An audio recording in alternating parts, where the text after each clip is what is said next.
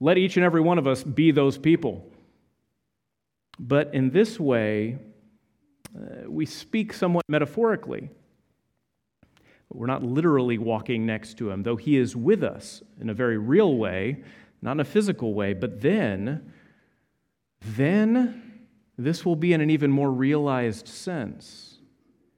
What I'm saying is, now, the longer we serve him and the longer we walk with him, the sweeter it gets. How good it is to walk with the Lord. What I'm saying is, if you're enjoying walking with the Lord now, you're going to love it then. Also, we will no longer experience the consequences of sin. I don't want to I don't want to harp on them today. I don't want to talk about it at length because gosh, I'm tired of the consequences of sin. Crying, grief, pain, death, all consequences of sin. I'm tired of all of it. I don't want to talk about the consequences of sin anymore. Suffice it to say, you're all very familiar with the consequences of sin. Suffice it to say, we have all grieved and suffered and hurt from sin, yes? All right, well, that day, on this time, we will no longer worry about the consequences of sin. God will wipe every tear. There will be no more sin. The very stain of sin in our life will be removed from us. No longer tempted to sin, no longer sinning, no longer worrying about others sinning against us, no longer locking doors. This is what we hope for. For now, crying, grief, pain, they remain, do they not? I regularly talk about in 1 Thessalonians chapter 4 when Paul is comforting uh, a church that he started, because many believers in that church that he started had passed on and gone on to be with the Lord. And um, I talk about this at every funeral uh, service. So if you've been here long enough to attend a couple of funeral services, you know it's always the right time to share that passage at a funeral service. And so you know how the passage goes. Paul tells the church, and he comforts them, knowing that those they love have passed on and they are for the moment separated. Paul says to them, I don't want you to be ignorant, brothers and sisters, of all that's going to happen, because I don't want you to grieve like the rest of humankind who grieve what does he say now? How do we grieve? We Christians, we are the ones who grieve, but we grieve with what? He says, I don't want you to grieve like the rest of humanity who grieve with no hope. Rather, we Christians, we grieve, but we're the kind of people who grieve, but we grieve with great hope. Because we know we're not going to be grieving forever. At some point, grief is over with. I've got it written right here in front of me. There's no more sin, and so there's no more consequences of sin. And if you read the chapter beforehand, death itself is thrown into hell with all the rest. We will no longer on that day experience the consequences of sin. The next thing he says is this we will live our entire lives as adopted children of God with no fear. There's nothing left to fear. He says this, verse 7 The one who conquers will inherit these things. I will be his God, he will be my son. Not servant, not mule. I will be his God, and he will be my son. He will be my daughter.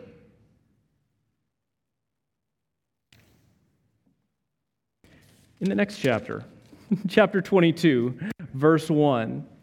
We get a picture of the rest of what the New Jerusalem looks like. The end of chapter 21 is a beautiful, long description of what the new city, Jerusalem, that comes out of heaven looks like. And here's what we get in chapter 22. Then he showed me a river of the water of life, clear as crystal, flowing from the throne of God and the Lamb down the middle of the main city street.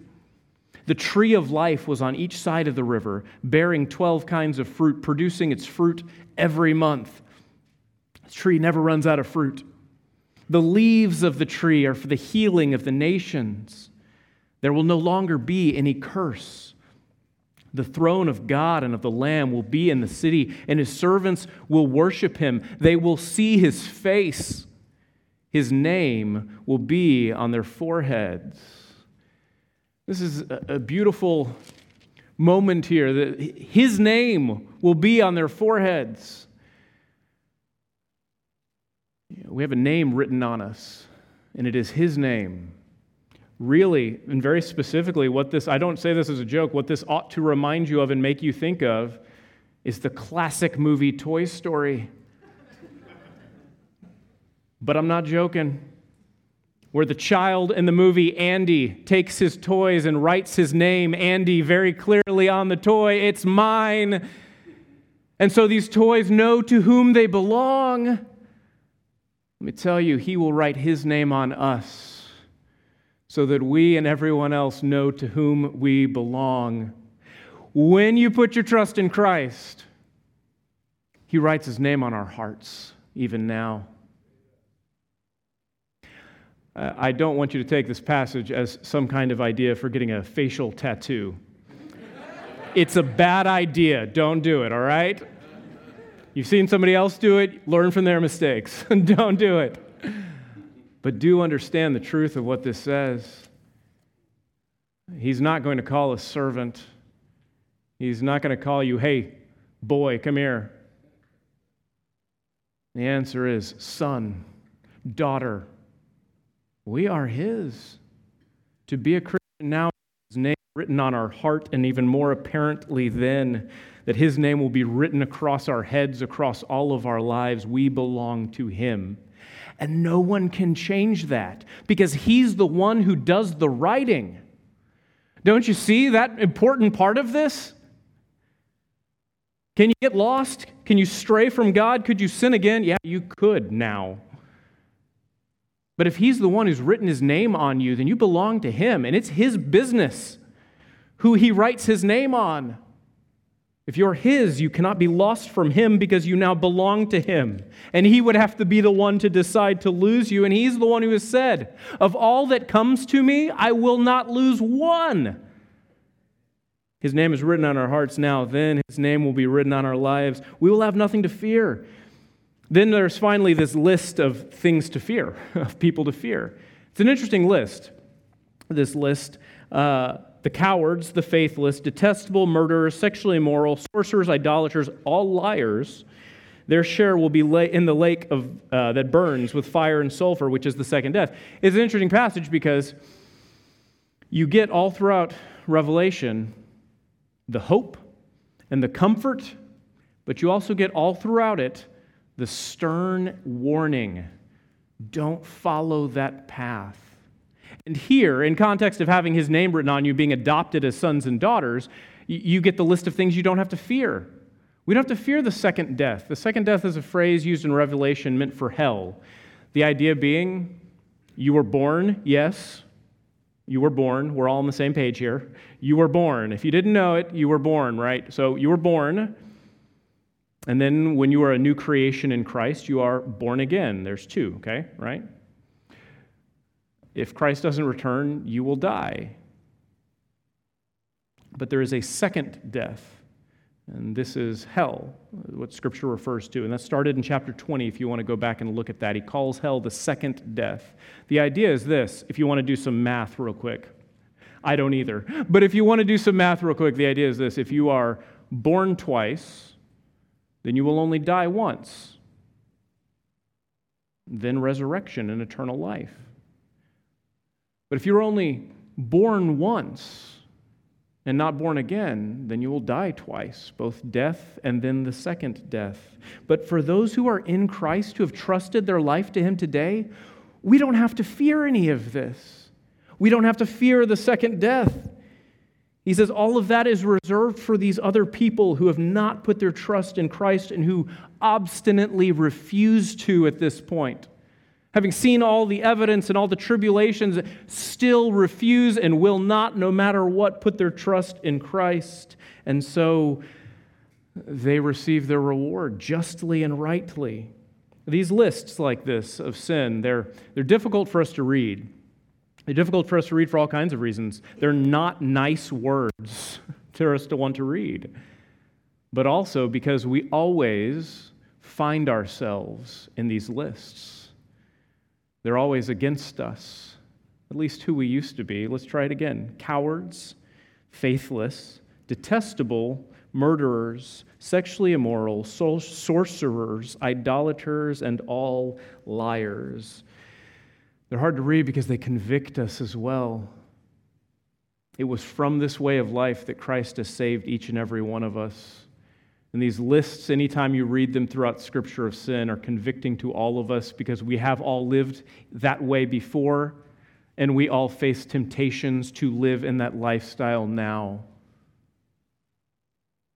But the promise from God is this verse 7 the one who conquers will inherit these things.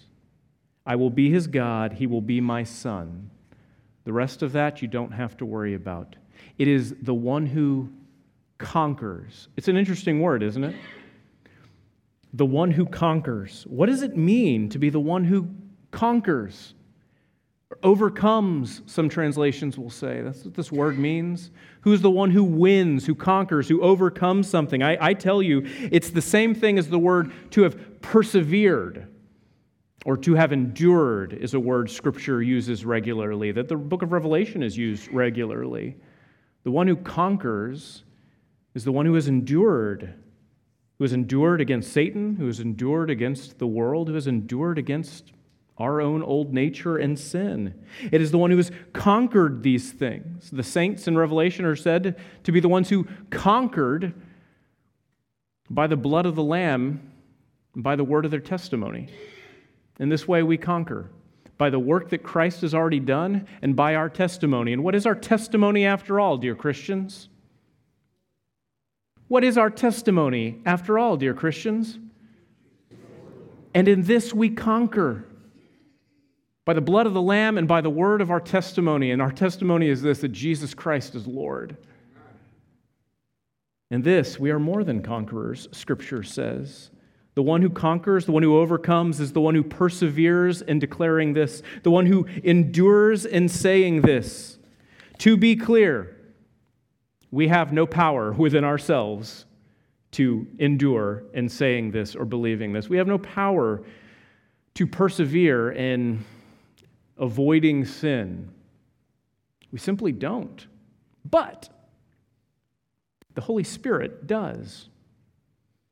And for those of you who have put your trust in Christ, the Holy Spirit is with you. And so, with you, well, now, greater is he who is in you than he who is in the world. And so you have the strength in order to overcome, to conquer, to persevere, and to endure. And it is by the power of the Holy Spirit of God Himself who is with us and encouraging us. So, what does it mean to conquer, to endure, to overcome? It means to endure in faith. The one who conquers is the one who endures in believing that Jesus forgives, that Jesus has His name written on you that Jesus Christ is Lord, who is alive, who died, but who rose again and is going to uh, return at just the right time. The one who conquers is the one who perseveres in believing. The one who conquers is the one who perseveres in repentance. We, you and I, we might sin again. It's possible. But let us be the kind of people who endure in repentance always immediately turning from our sins again. Whenever sin reappears in our life, whenever we give in to temptation and sin again, let us, each of us, be the kind of people who conquer by enduring to the very last day of our lives, living a life of repentance, saying, I know I sinned, but dear Lord, I will no longer do this. I'm going to turn away from it again. I'm going to make a plan for not sinning again, and I'm going to make a plan for trusting you and following after you. We may well sin again, but let us endure in repentance. Let us endure in faith, and let us endure in Christ. To be in Christ, to abide in Christ. Do you want to conquer? Well, then go get in Christ today. Abide in Him in relationship with Him by abiding in His Word and in His Spirit and in prayer. And then in all things, we will be conquerors. And the ones who are conquerors will be called sons and daughters of God. I have nothing but good news for you today and comfort. There is no peace, there is no stability in this world. And there is always perhaps worse to come. But take joy, brothers and sisters. He has overcome the world already. He is coming again. There will be a new creation that we will partake in. And in this new creation, we will walk with God. There will be no more consequences of sin then, nor any more grief, nor tears. He will be our God, and we will be his people eternally and forever. Amen. If you have not yet put your trust in Christ, what stops you today? It is as simple as this you join the rest of us Christians in saying, you know what? Jesus is my Lord too. This is it. It is a commitment for you to say, I know who I am and I know how I've lived. But now I believe that God really does care about me as much as He says He does. And that all those things are forgiven. Is even with this new creation coming, I want to tell you that to be a Christian today is to already become a new creation. Let Christ go ahead and start the process in your life today of you being made new in Him. Put your trust in Christ today and let Him give you a new spirit, His spirit. Let Him give you a new heart, not a heart of stone, but a heart of flesh. Let Him begin remaking you into His creation again. It is as simple as this, and it starts in this way Jesus, I believe. Jesus, you will be my Lord from now on. Father God, I thank you so much that you are so good. We don't have any of our hope laid up anywhere else besides in you. We, uh, we are all in on you and your return. Until that day, I do pray that we'd be able to live peaceful lives and see many people put their trust in you our friends, our family, our neighbors. I pray for peace for our country. I pray for peace for Ukraine.